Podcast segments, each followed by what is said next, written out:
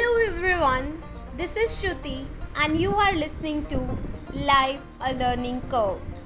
I hope you all are doing great at your home, you all are safe and healthy. Today, we will learn how we can cure the failure disease, excusitis.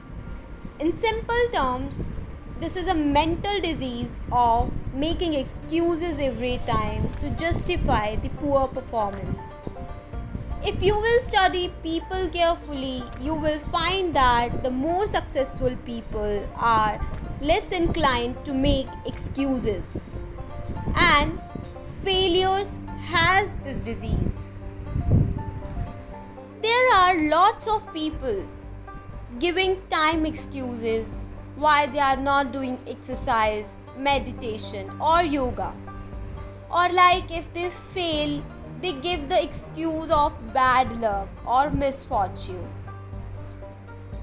For example, if they don't give priority to exercise, they give the excuse of not having time.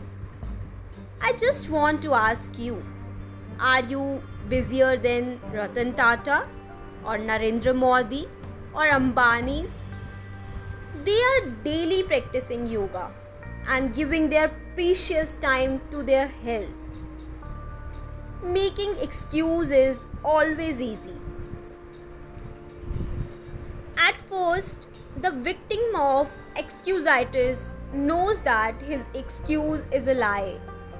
But each time he makes an excuse, it becomes embedded deeper within the subconsciousness.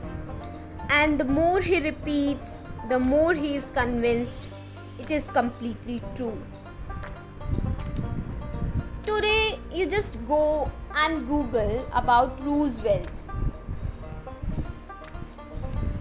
Despite of his paralyzed legs, he became the president of US and in 1932 he became the first physically disabled person to be the president of US.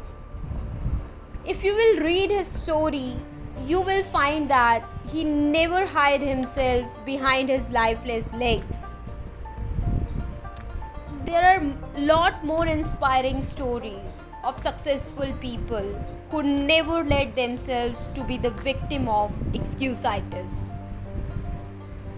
So, if you want yourself to be successful, you must vaccinate yourself against excusitis, the disease of failures.